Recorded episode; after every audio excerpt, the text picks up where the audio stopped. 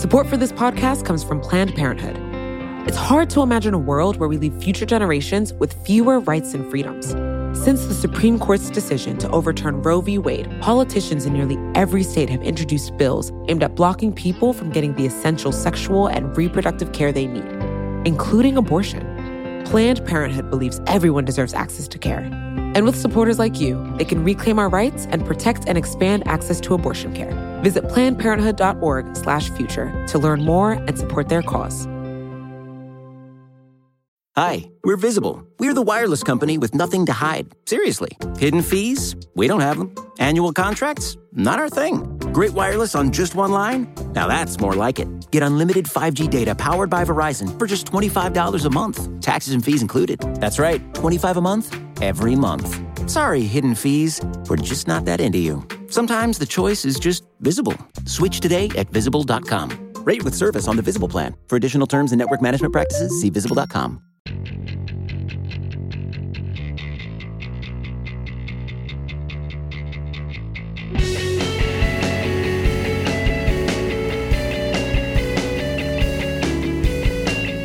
Hello and welcome to The Weeds. I'm Dylan Matthews, and today we're talking about a huge part of the Democrats' spending bill that hasn't gotten the attention it deserves long term care. Millions of Americans rely on Medicaid not just for doctor's appointments and medications, but also for long term care. That can take the form of nursing homes or group homes, but also home care, where skilled staffers visit and assist with things like uh, getting dressed, uh, making meals helping you work, uh, everything that you need to live a full life. Uh, but for years, Medicaid's long term care services have been underfunded, and they've been focused on institutions like nursing homes and group homes at the expense of home based options that grant disabled and elderly Americans more independence in their lives. The result is millions of people are not getting the services they need, and millions of caretakers are doing unpaid work on behalf of loved ones. Joe Biden has a $400 billion plan that he hopes will help fix this situation. And disability and elder rights advocates have been pushing hard for a new investment in long term care as part of Democrats' spending bill this year. Mia Ives Rublee is longtime disability rights activist, a co organizer of the Women's March, and director of the Disability Justice Initiative at the Center for American Progress. We asked her to explain how long term care works now and how we can make it work better. Mia, thanks so much for joining us. I am so glad to be here. Thank you for inviting me. So let's start really, really basic. And, and this is very elementary for, for people who might be familiar with this, but just to get our, our fundamentals. So we're talking about long-term care and also about a subset of long-term care uh, called home and community-based services or, or HCBS. Can you explain for us what each of those terms mean and, and how they relate to each other? Long term support services, LTSS, uh, is basically a, a, a wide variety of types of services that are provided for individuals who have significant disabilities. It's sort of like an umbrella term for a, a, a, wide variety of services.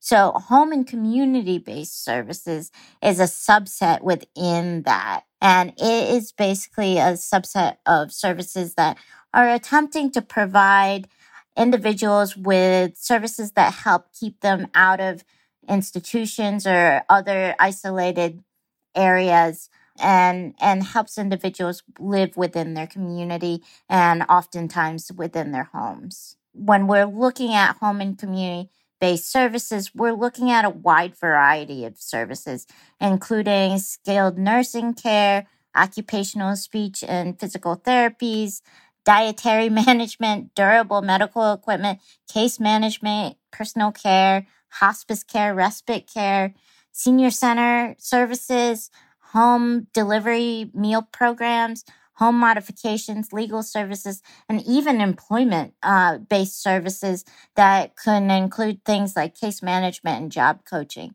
It's not just sort of your prescription, personal care assistants that are in the home helping individuals get dressed, etc. It's a, it, it covers a wide expanse of services.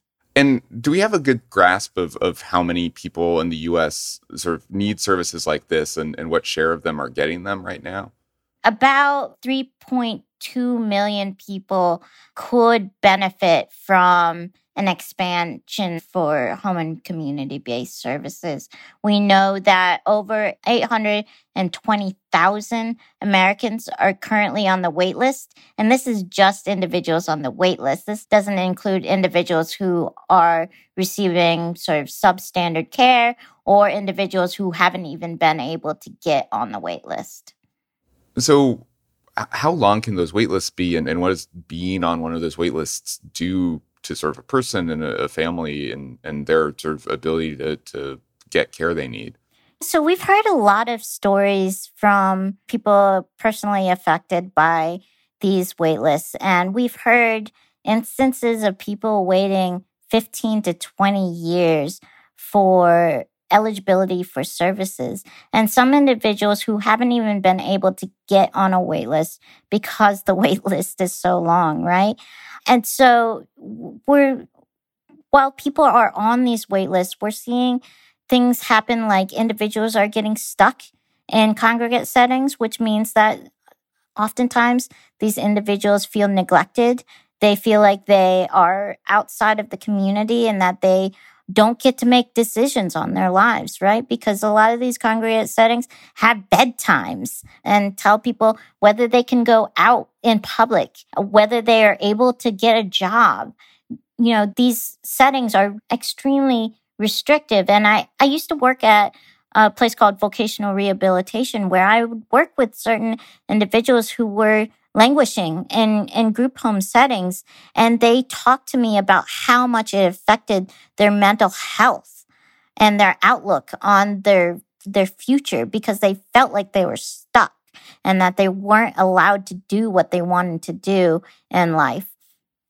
And so we're also seeing in terms of families who who don't send their their, their loved ones into into congregate settings, we're seeing individuals, particularly women, and women of color who are not able to go and work, that they are spending a lot of unpaid time providing care for for their loved ones. And while, you know, they they love their family, they're not they're not able to do the things that that other families are able to do in terms of being able to get a job and be able to, you know, support their family. And so we're seeing families fall farther and farther behind when they have family members who have a disability and require that significant level of care.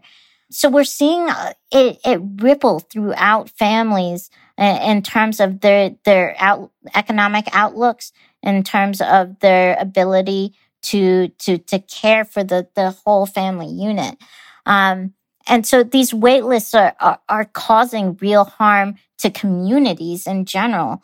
And, and the more that we can reduce this, the more we can get people back into their daily lives of, of being able to work and help their families support one another.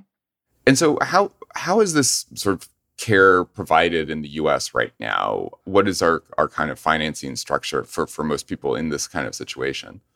when we talk about home community based services, we're actually talking about a waiver program, right? So there's a lot of individuals who receive these types of services outside of Medicaid. But when we're actually targeting what we're called home and community based services, we're talking about basically a waiver system. And it means that individuals who are on Medicaid or who are eligible for Medicaid can request to receive these services through a waiver program. So, a lot of times when we're talking about LTSS, which is the long term support services, we're talking about institutionalization, nursing homes, group homes, other institutions of places where people receive care or quote unquote care. Um, I know that's a bit shady. Uh, but anyway, um, we, no, fair. we know that unfortunately Medicaid has this sort of bias towards institutional care. So you have to apply to a certain type of waiver in order to be able to receive these services in the home. And so that means that, you know, eh, most individuals who, who are receiving this structured type of care are getting it through Medicaid. Medicare does not cover home and community based services I know that there are a lot of individuals who are who are pushing politically for it to cover it, but they don't. Now there are individuals who can receive specific services through private insurance and some individuals who are well off enough to be able to pay through it out of pocket. Uh, but the type of care that we're talking about right now is through Medicaid.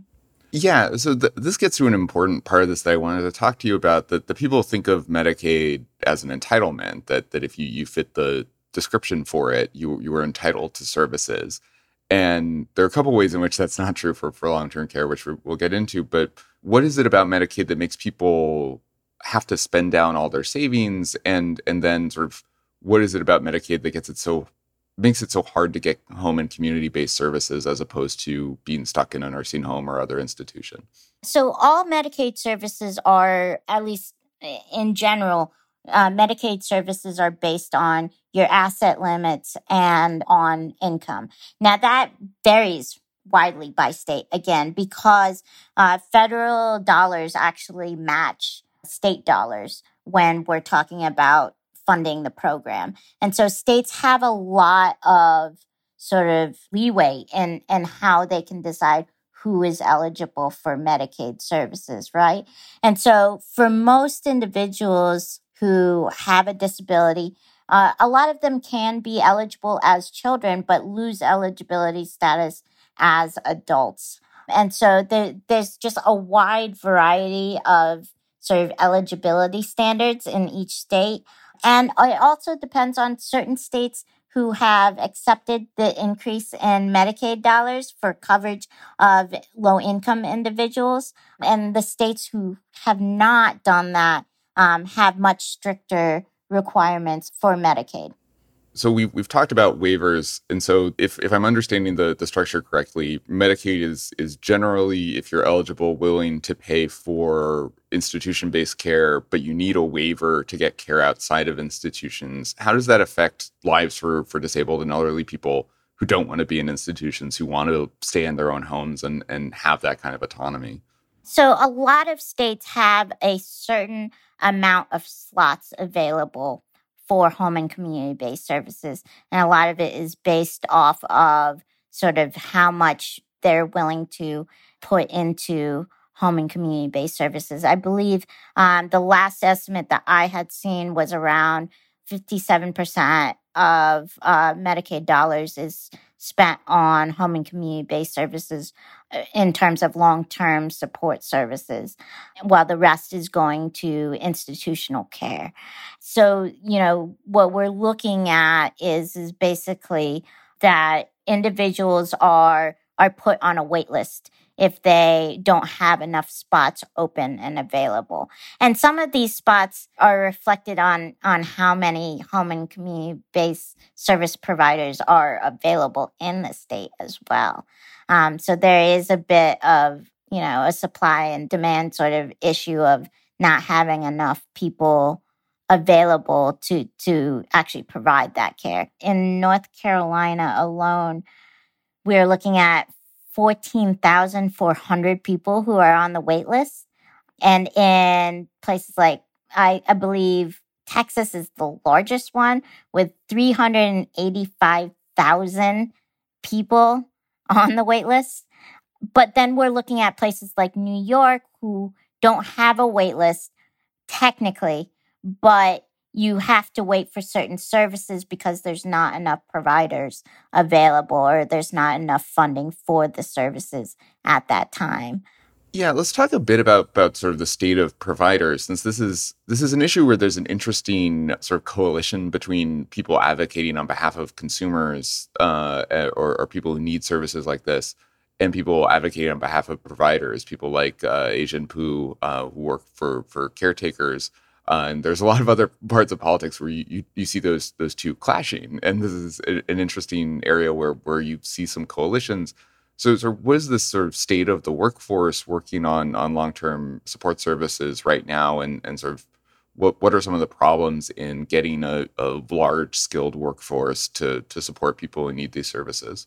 The biggest reason why this sort of coalition has been created is because the disability community has definitely seen that there is just not enough service providers available to to provide the the needed personal care and the in-home care that they need and part of this is because a lot of these individuals are getting paid minimum wage.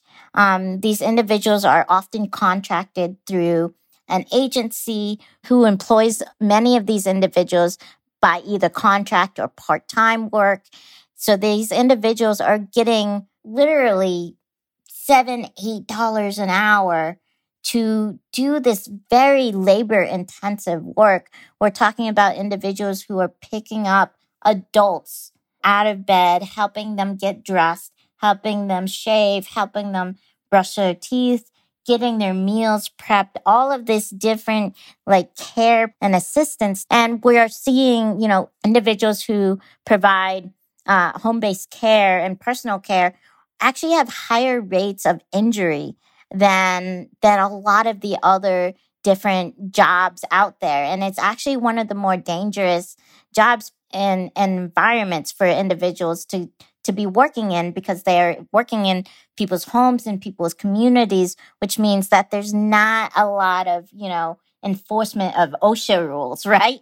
So we're seeing a lot of burnout and a lot of turnover and less skilled individuals who are are taking these jobs who who don't have much training and so that's causing a lot of constraint for the program we can see issues of you know neglect we can see issues of just not enough hours in the day for individuals to get covered by services so the, there's a lot of the, these constraints. And so that is why union organizations and worker organizations have decided to, you know, coalesce with the disability community to ask for better wages, to, to help those individuals.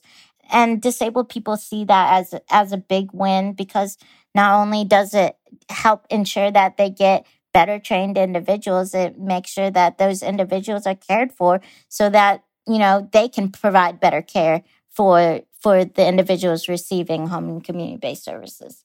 I once reported out a story on on Social Security disability, and, and one of the people I talked to who was who was receiving it um, had was injured and disabled because she had sort of wrecked her back uh, trying to lift people in nursing homes as a mm-hmm. as a medical assistant.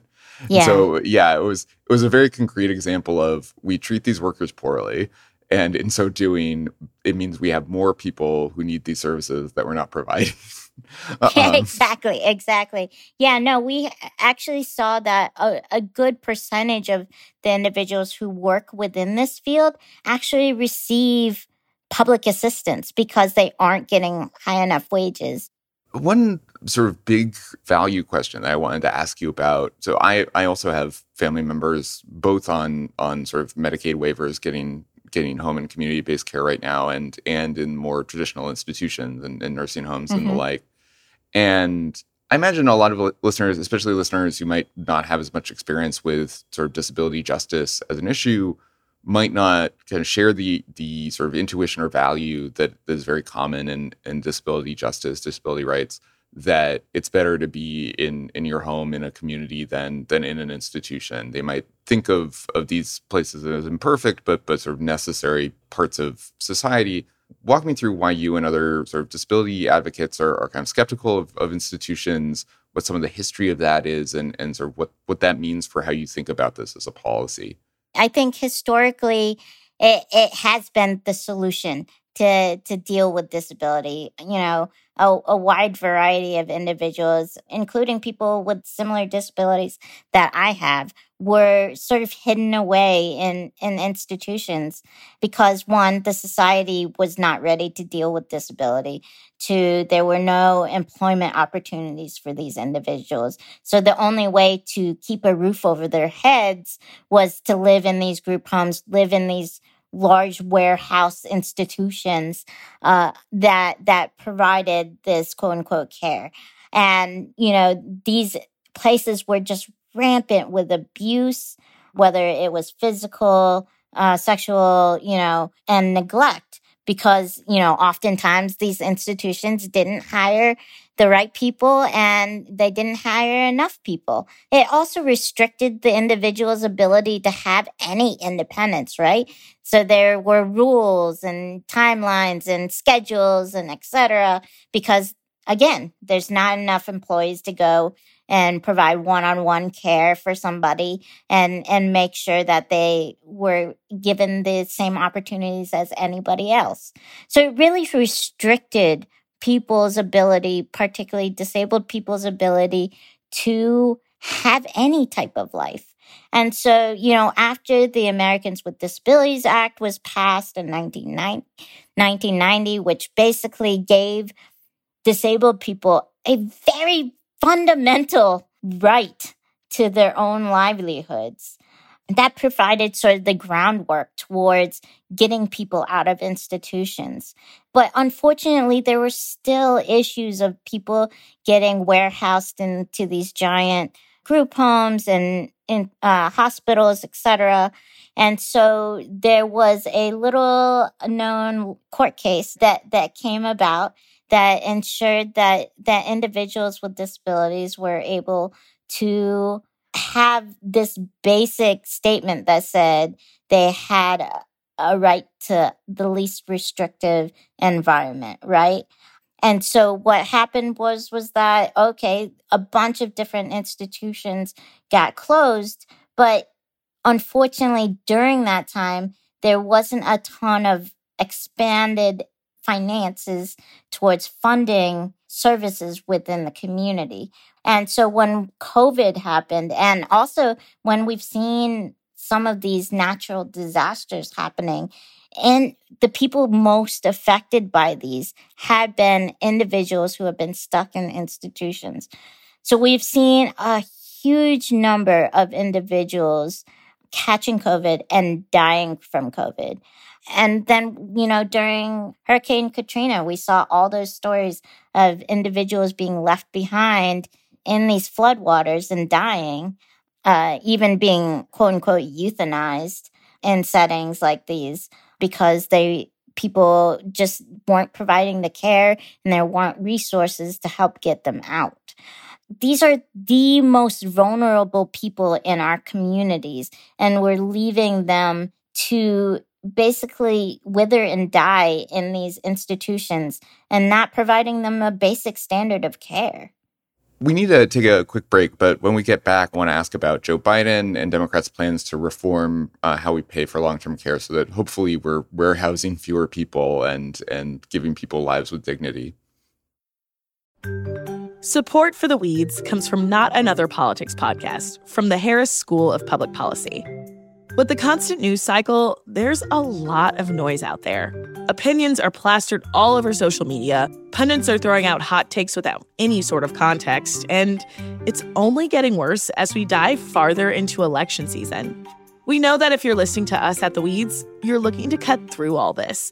And if you like this show, you might like Not Another Politics podcast.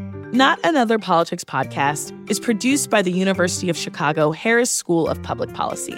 They want to take a research and data approach to analyzing hot button issues and offer perspectives that go beyond the headlines.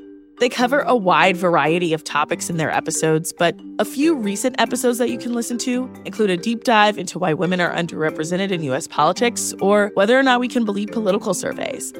You can listen and subscribe today at harris.uchicago.edu slash NAP. That's N-A-P-P.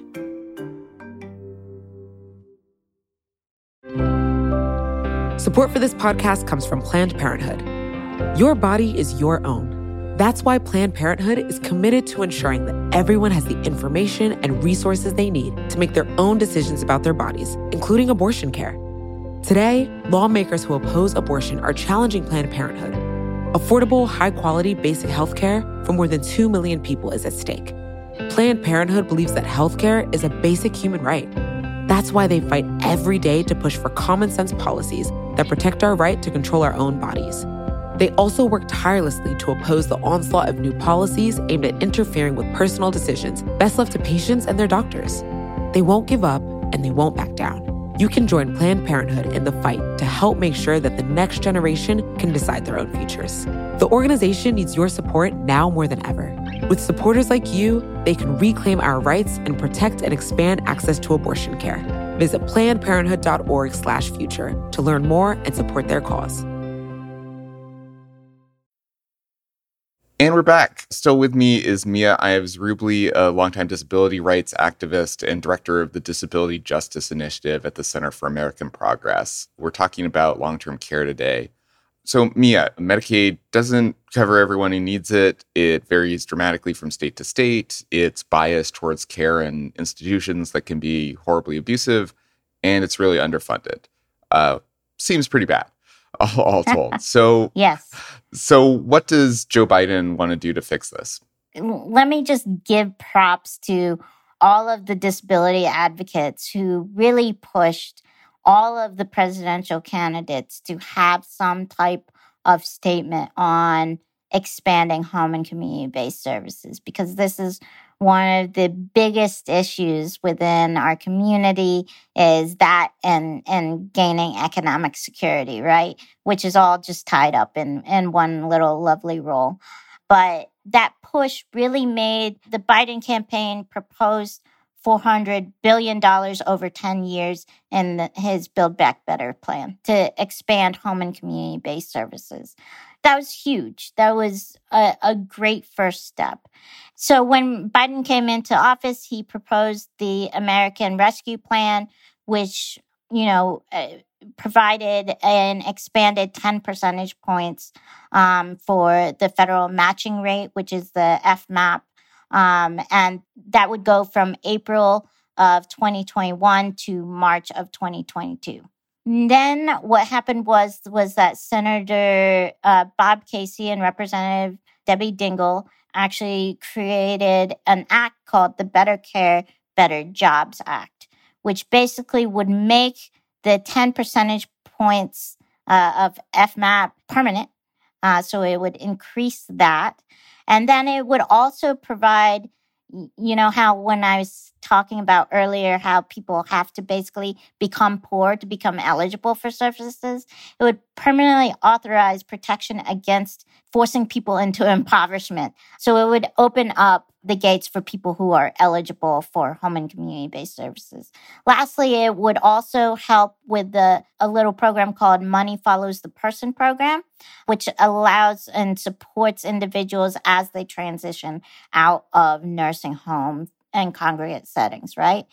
And so it provides things like rental assistance for the first month or so. It can help set up gas and utilities. It can help provide training to caregivers, etc. So it provides some of those transition services and helps push individuals from congregate settings into the community. So that's what the Better Care, Better Jobs Act is. Uh, it would also provide extra funding uh, towards home and community based services. So then the Build Back Better Act came about, and the folks that were in charge of the Better Care, Better Jobs Act pushed for many of the provisions within that act to be included in the reconciliation bill, which is the Build Back Better Act. and where we are currently is is that the House has requested 190 billion dollars in funding and would say be about 7% of FMAP, which is a little below what we were asking in the Better Care, Better Jobs Act. Um, Senator Casey and Representative Dingell are still pushing for at least $250 billion. So, yeah, I, as you said earlier, so much of this comes out of, of decades of advocacy in the disability and, and elder communities and I know you worked on a plan with Elizabeth Warren's campaign in the primary that was that was really a landmark in in terms of how expansive and uh, and sort of transformative it would be. Um, so, walk me through how either the 400 billion Biden wanted or the the 190 billion that that the House is currently weighing. How does that fit into sort of the dream vision that the people in the disability community have been pushing for, or, or sort of like the maximal ideal world policy? The disability community is just asking to reduce the barriers to to entry into the quote unquote American dream, right? So individuals are asking for support to be able to live within their communities.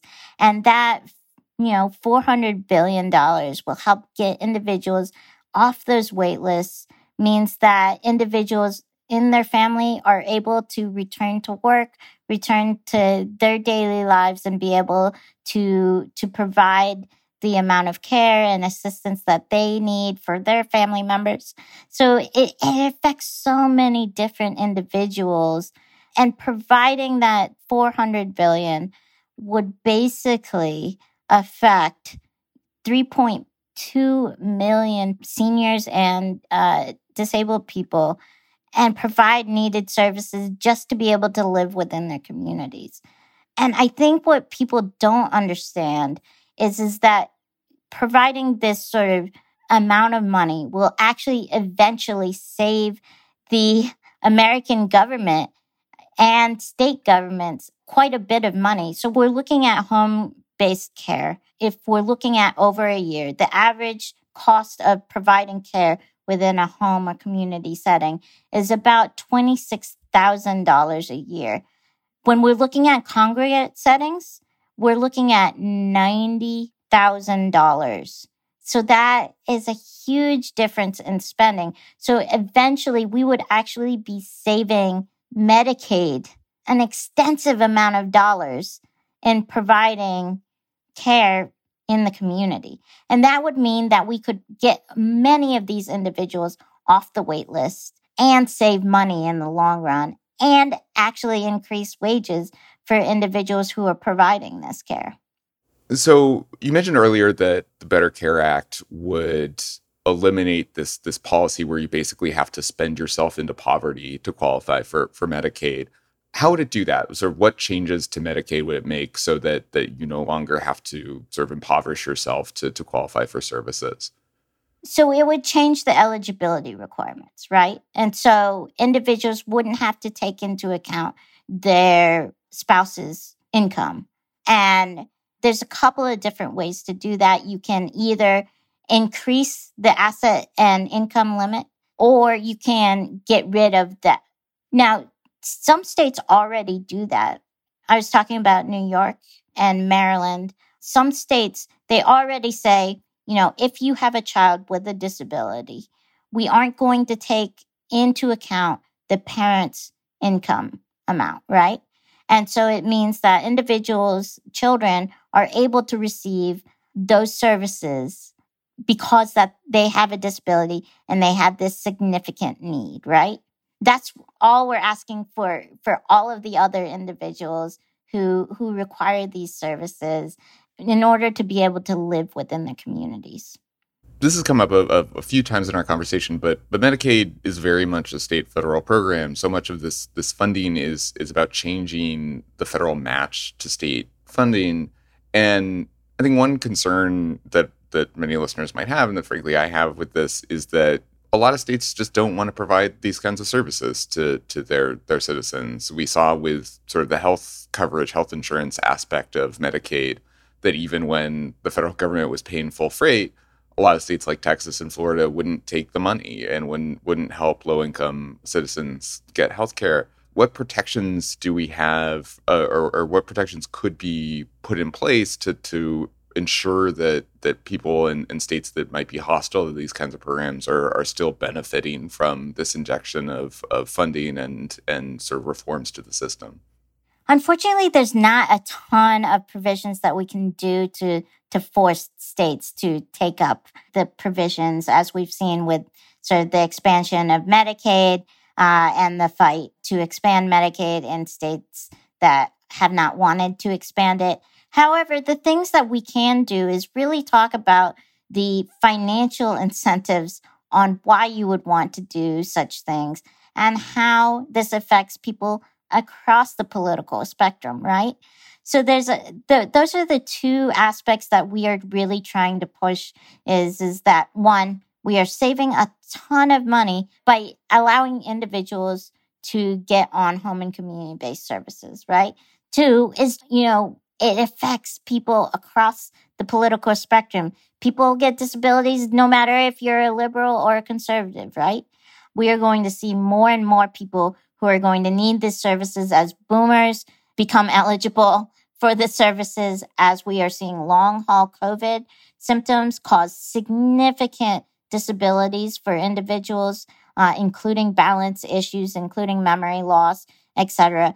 And then lastly, we are seeing that across the spectrum, it's a very popular proposal. Mm. We are seeing individuals across the spectrum who who react positively to the Better Care, Better Jobs Act and to uh, the Build Back Better plan. And so all of these should help persuade states who may be a little reluctant to receive those services and increase funding. So we're going to take another short break, but when we come back, we're going to talk a bit about Joe Manchin and Kyrsten Sinema and what their sort of insistence that the, the spending bill has to shrink could mean for long-term care and, and for disabled and elderly people. Hi, we're Visible. We're the wireless company with nothing to hide. Seriously. Hidden fees? We don't have them. Annual contracts? Not our thing. Great wireless on just one line? Now that's more like it. Get unlimited 5G data powered by Verizon for just $25 a month. Taxes and fees included. That's right, 25 a month every month. Sorry, hidden fees. We're just not that into you. Sometimes the choice is just visible. Switch today at visible.com. Rate with service on the Visible plan. For additional terms and network management practices, see visible.com. Mom deserves the best, and there's no better place to shop for Mother's Day than Whole Foods Market. They're your destination for unbeatable savings, from premium gifts to show-stopping flowers and irresistible desserts. Start by saving 33% with Prime on all body care and candles. Then get a 15-stem bunch of tulips for just $9.99 each with Prime. Round out Mom's menu with festive rosé, irresistible berry chantilly cake, and more special treats. Come celebrate Mother's Day at Whole Foods Market. So, Mia, Joe Manchin has been making some noises like he doesn't want to spend anything over $2 trillion over a decade. Uh, I think sort of the initial bid was something like $7 trillion.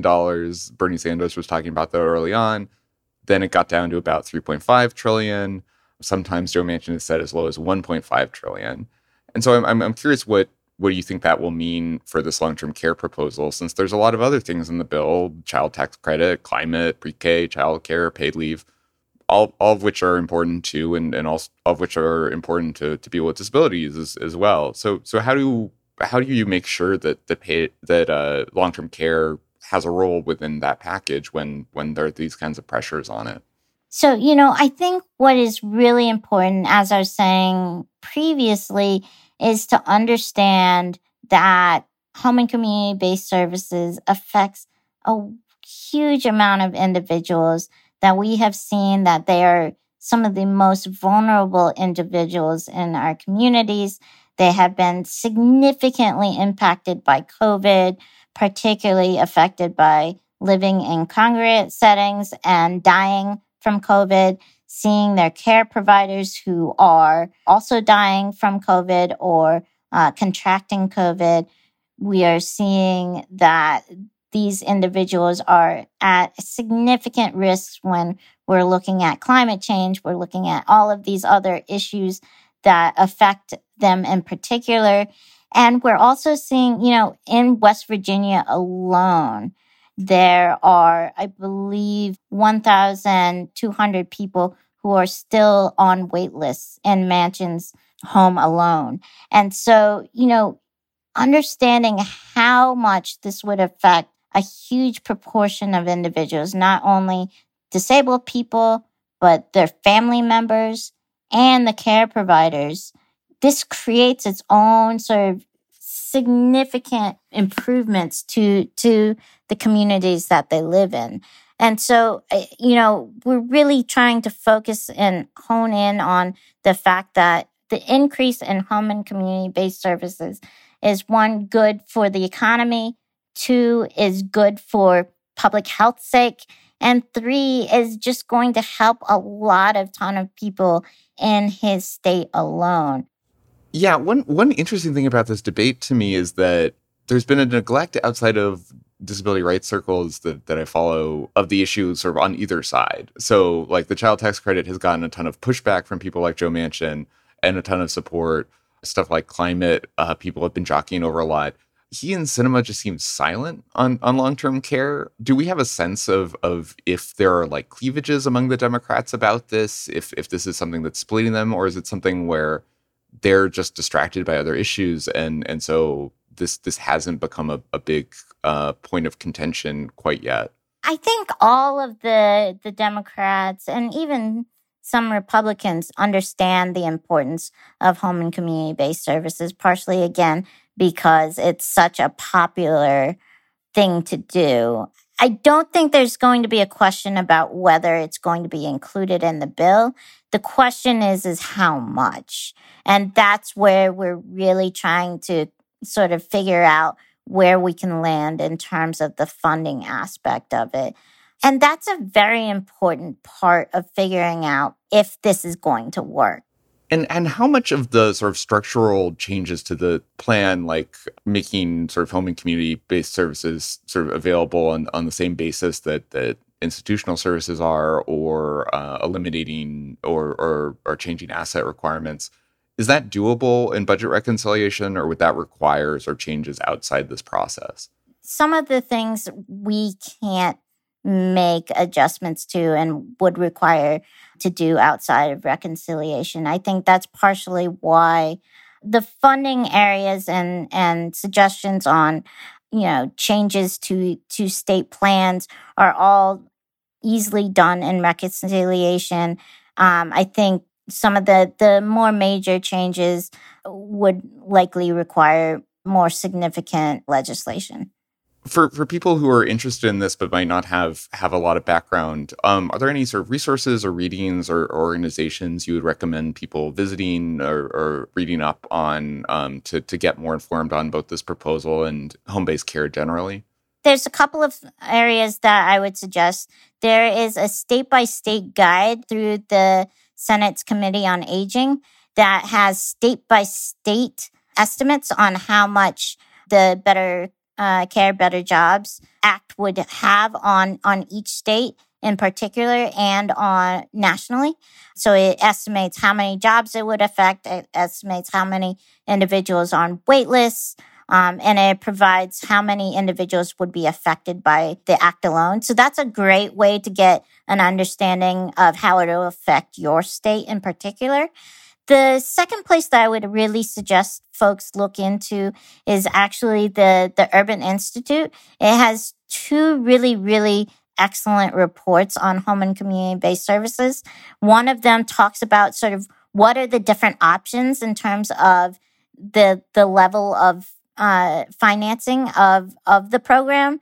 Um, so it talks about three different options in terms of spending levels and and how it would affect each service in particular, including talking about you know wages and it talks about what kinds of services that they could improve upon, etc. And so that's a really good uh, report talking about the just sort of what are the choices that that um, that uh, Congress has in order to figure out the the spending levels. So those are the the two areas that I would really highly suggest people take a look at. Mia, thank you so much for joining us and explaining these issues. Thank you so much for having me. I really appreciate you all bringing up the topic of home and community based services. It is a personal issue for me and something that I care really deeply about it's it's a personal issue for me and my family too, and and the pleasure is all ours. Mia Ives-Rublee is a longtime disability rights activist, a co organizer of the Women's March, and director of the Disability Justice Initiative at the Center for American Progress. Our producer at The Weeds is Sofi LaLonde. Libby Nelson is our editorial advisor. Amber Hall is the deputy editorial director for Talk Podcasts. And I'm your host, Dylan Matthews. You can get even more Weeds content by signing up for our newsletter. Go to vox.com slash weedsletter. As always, we'll see you back here on Tuesday. The Weeds is part of the Vox Media Podcast Network.